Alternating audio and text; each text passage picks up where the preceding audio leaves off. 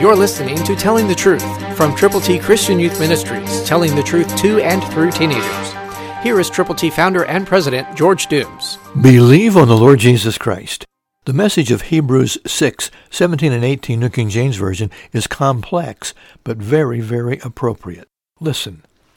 Thus God determining to show more abundantly in the heirs of promise the immutability of his counsel confirmed it by an oath, that by two immutable things, in which it is impossible for God to lie, we might have strong consolation who have fled for refuge to lay hold of the hope set before us.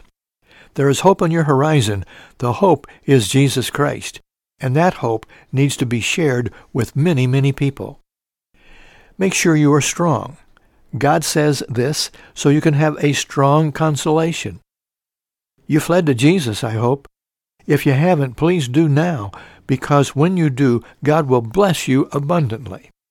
The consistency that God wants each of us to perform for Him is reading His Word, listening to what He has to say, talking with Him, asking Him for guidance and direction, and for all the help that is needed to be all we can be for His glory.